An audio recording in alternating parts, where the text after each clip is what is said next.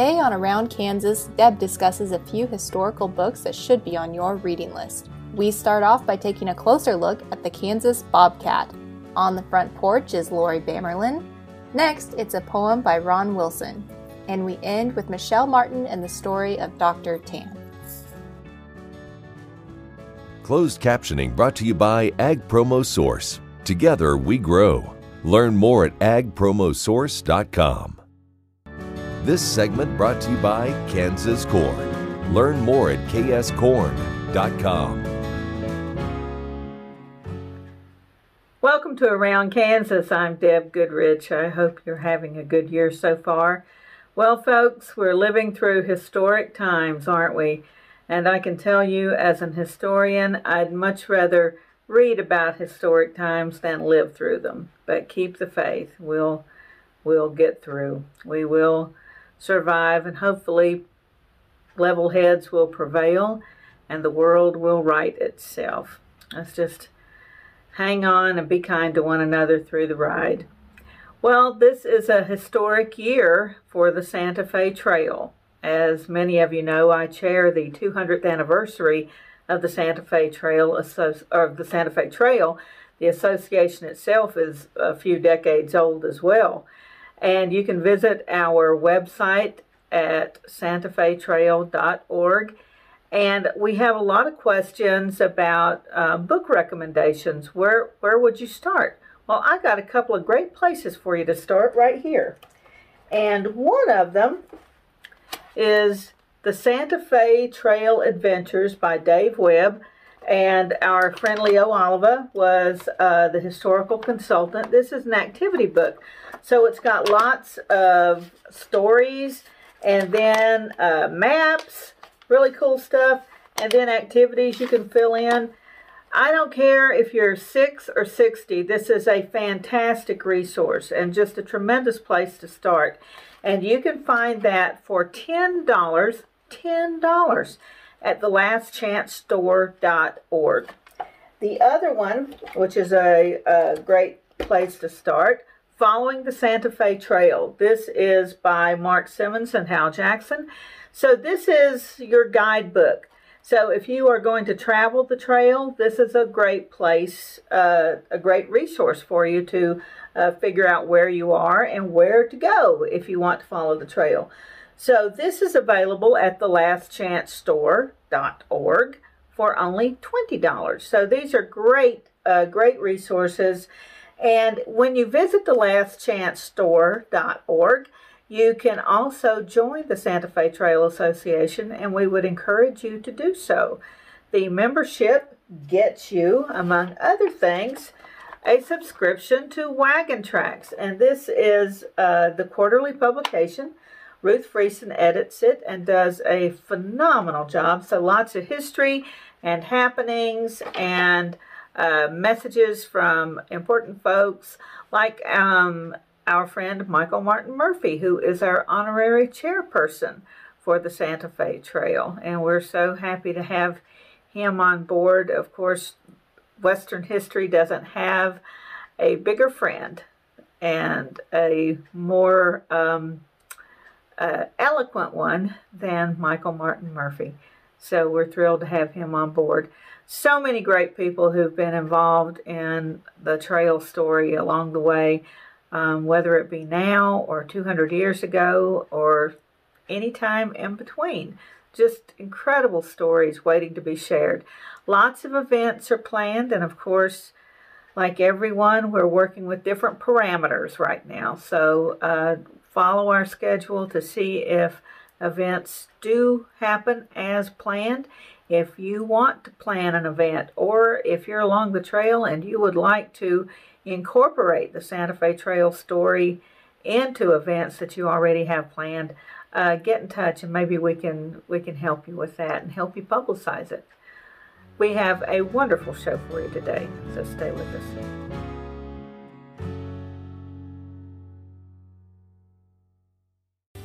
Howdy, I'm Seth Hays, and welcome to my hometown, from then to now. Council Grove has a rich history as deep as the prairie tall grass. Spend the day visiting 25 historic sites or explore the unique shops and restaurants or mosey out of town along the Santa Fe Trail. You all visit my hometown, Council Grove, in the heart of the Flint Hills. ValleyVet.com is your one stop shop for your every animal need. From prescription meds, vaccines, equipment, and more for the ranch to the show ring. Shop ValleyVet.com for fast shipping and great prices. Valley Vet Supply. This segment brought to you by the Western Kansas Wildlife Travel Center in Oakley. Some of the wildlife stories are just more fun than others. Um, some just happen to be my favorites, and this is one of them the bobcat. And the bobcat um, doesn't get a lot of press, but it is such an interesting creature. And spotting one, they may not be as big and as impressive as mountain lions, but let me tell you, spotting one in the wild is still pretty, pretty special. So let's take a look at this very interesting kitty cat that's roaming the wilds all around us. Much more common and quite a bit smaller than mountain lions, bobcats can still strike fear in the heart of the hiker or rancher who happens upon them. Their growl, their bark, their scream, well, it can make the hair stand up on the back of your neck. Bobcats get their name from their short or bobbed tail. They have long legs, toes with retractable claws, dark spotted reddish brown fur on top, and gray fur with black spots on their belly. They don't dig their own dens, but take advantage of what nature offers in brush piles, hollow logs, caves, and in rock outcroppings. They hunt alone from dusk to dawn and rarely use the same daytime resting area. Studies in Kansas reveal that a male bobcat may hunt over an eight mile territory, while females hunt over a much smaller ground. Bobcats mark their territories with urine, feces, or scratching on trees. In Kansas, these territories are usually scrublands or woodlands. They mostly eat rabbits and hares, mice, birds, and other small creatures, but can take down an injured or small deer. While the kitten is vulnerable, the adults have few predators other than man, though may be killed in territorial disputes with larger animals. In the wild, the bobcat can live up to 14 years. An adult might weigh anywhere from 15 to 30 pounds. So, is the bobcat the same thing as a lynx? While bobcats and lynxes are separate species, they do belong to the same genus, which coincidentally happens to be the lynx genus. There are four different species belonging to this group, three of which share the family name the Eurasian lynx, the Spanish or Iberian lynx, and the Canadian lynx. The fourth member, the most common cat native to North America, is the previously mentioned bobcat. The lynx genus, with its four species, has the largest range out of all the cats.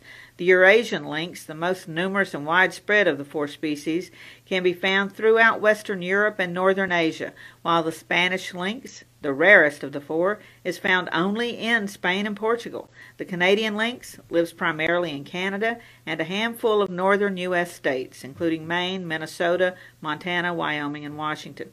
So when Europeans came to North America, they encountered a cat a little different than the one they had known in the old country. The native peoples had many stories about the bobcat, and different tribes imbued the creature with different spiritual meaning. Bobcat is used as a clan animal in some Native American cultures. Tribes with bobcat clans include the Creek and the Chickasaw. In the Pawnee tribe, Bobcat is a more mythologically important character associated with the stars. Pawnee parents used to wrap their babies in bobcat furs to bring them celestial.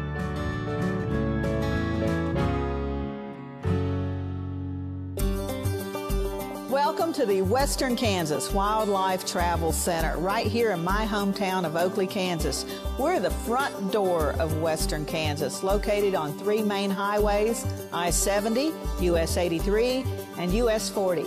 And all those roads lead to history, beautiful scenery, and adventure, no matter which direction you go. We now have an IHOP. Brand that you've trusted up and down the road in all your travels is staffed with local folks, real people, just like you and me, and we're waiting on you to join us. So for fun, adventure, fuel up, fuel your body, and let's have some fun.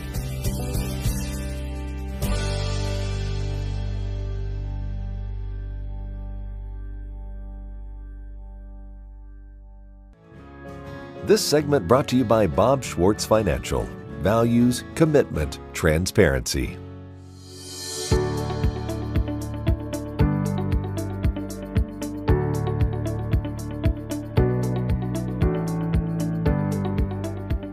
Dwayne Thames joining you once again on the program. My guest today, Laurie Bammerlin from Keats, Kansas. She's president of the Kansas Agri Women. Laurie, tell us a little more about the Kansas Farmer Feed Science program that many folks have seen along the highways here in Kansas. The sign project started not right after we were founded in 1973, but in uh, around 1977. One of the Kansas Iron founding members was Jean Mertz, and her and her husband were heading to San Angelo, Texas to buy some lambs. And she'd seen along the way that all these different signs and billboards talking about um, what people were trying to sell. And she thought, why are we in agriculture not talking about what we want to sell and advertising our commodities?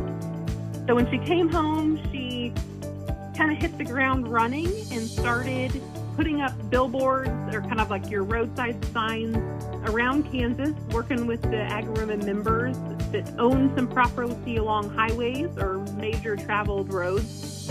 And it started out that there were eat beef signs, eat lamb, grow wheat, kind of a variety of agriculture signs, along with that kind of iconic grocery sack sign that says One Kansas Farmer Feeds. Obviously, it goes back uh, to that initial imprint uh, that uh, the Mertz family had from that trip and, and trying to promote. It's grown and changed a bit through the years as well. Yeah, we had approximately 70 signs originally when it started with all those different commodities. And when if someone had land and they raised cattle, they'd say they wanted a beef sign on there it kind of changed. Again, things come in cycles and the change of the time. So I think there was a time where we just kind of thought it would maintain itself, but it didn't really. And farms change hands and generations.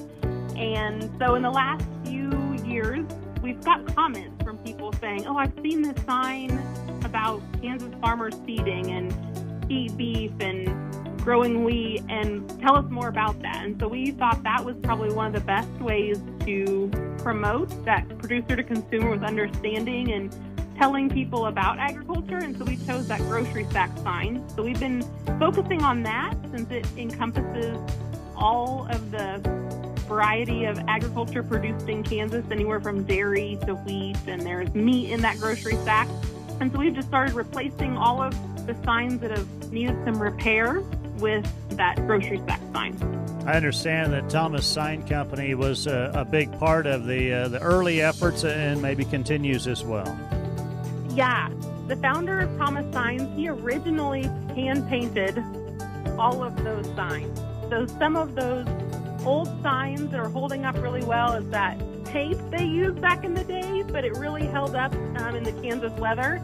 And so he's hand painted them, and you know technology changes in every aspect. And now we have it's a plastic vinyl wrap that's heavy duty that should last for anywhere from five to seven years, kind of depending on what direction it's facing and how much weather and sun it gets.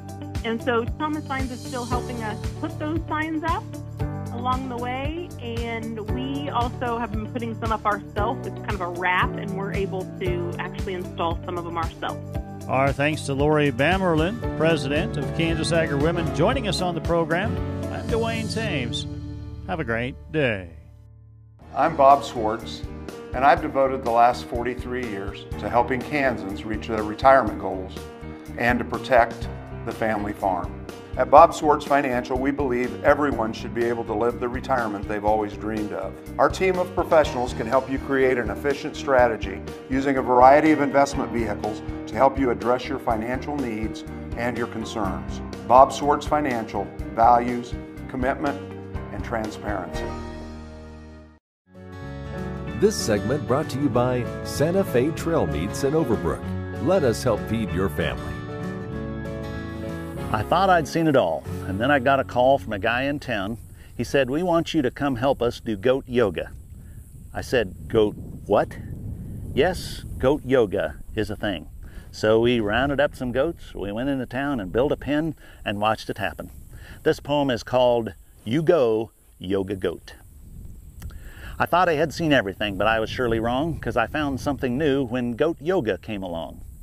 We brought our goats to town and we put them in a pen where a bunch of people came and brought their mats on in. Folks laid down on their mats and the instructors helped them move through various positions, health and wellness to improve. They would roll and move their body into various contortions, which seemed to help them stretch by increasing proportions. The goats would mill around them for however long it took, while giving all the people a sniff or just a look. When folks got on their hands and knees to make a tabletop, the goats jumped on their back and they didn't want to stop. It was the first time seeing yoga. I am sure to note that I never, ever, ever had seen yoga with a goat. Happy trails.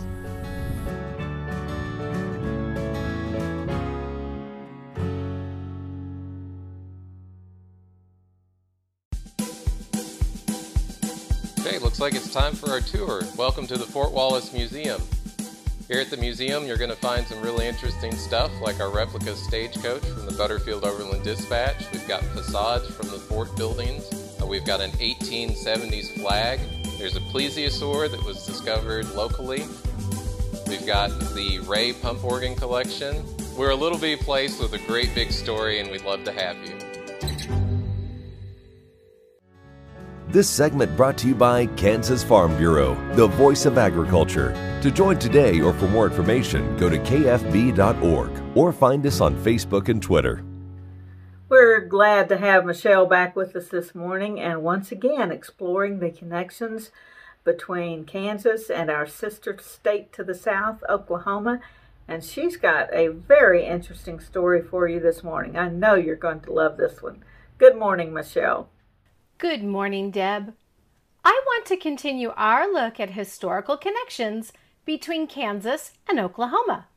Today, let's learn about a pioneering physician who treated patients in southeast Kansas and the Indian Territory.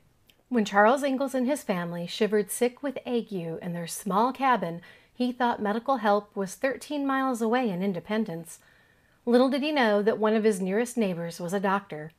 Immortalized in the pages of Laura Ingalls Wilder's Little House on the Prairie, Doc Tann visits the family, dispenses medicine, and saves them. Who was Doc Tann, and what is his connection to the Indian Territory? George Tann was born in Pennsylvania in 1835, a free African American. Little is known of his early life and just how he obtained his medical training.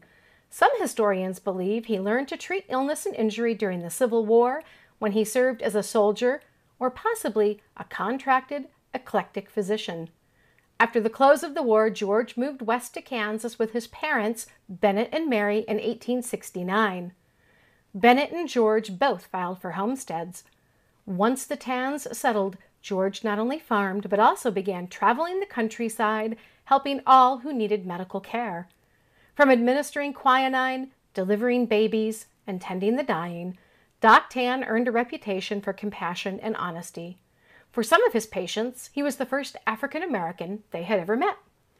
When the state of Kansas tightened its licensing requirements for doctors, Doc Tann began to travel on horseback or by buggy to the growing community of Bartlesville in the Indian Territory. There he practiced medicine in the home of the Beck family, Cherokee freed persons. His hospital house cared for an array of individuals. He treated any patient who needed his assistance, regardless of race, religion, or ability to pay. In the nearby community of Dewey, he maintained a small office and tended patients there as well.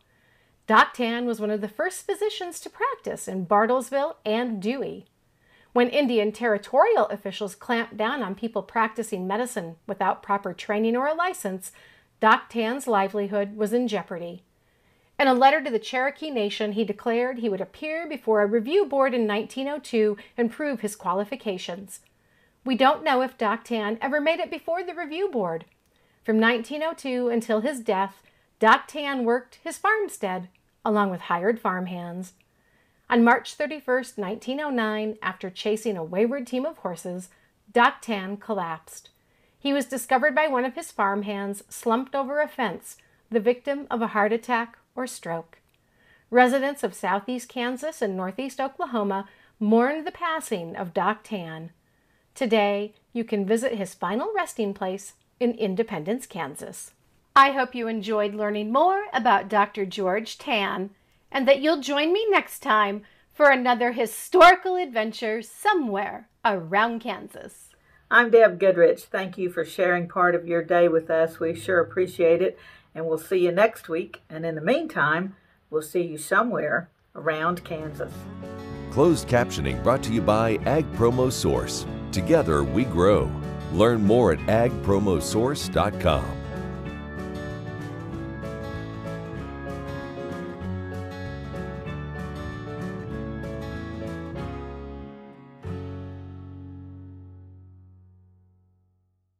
In 1821, a trade route was opened from Missouri in the United States across prairies and mountains to Mexico. In 2021, we will mark 200 years of epic conflicts and grand adventures, larger than life personalities, and sweeping landscapes. Join us on an historic journey. The Santa Fe Trail lives on. Find us on social media or santafetrail.org.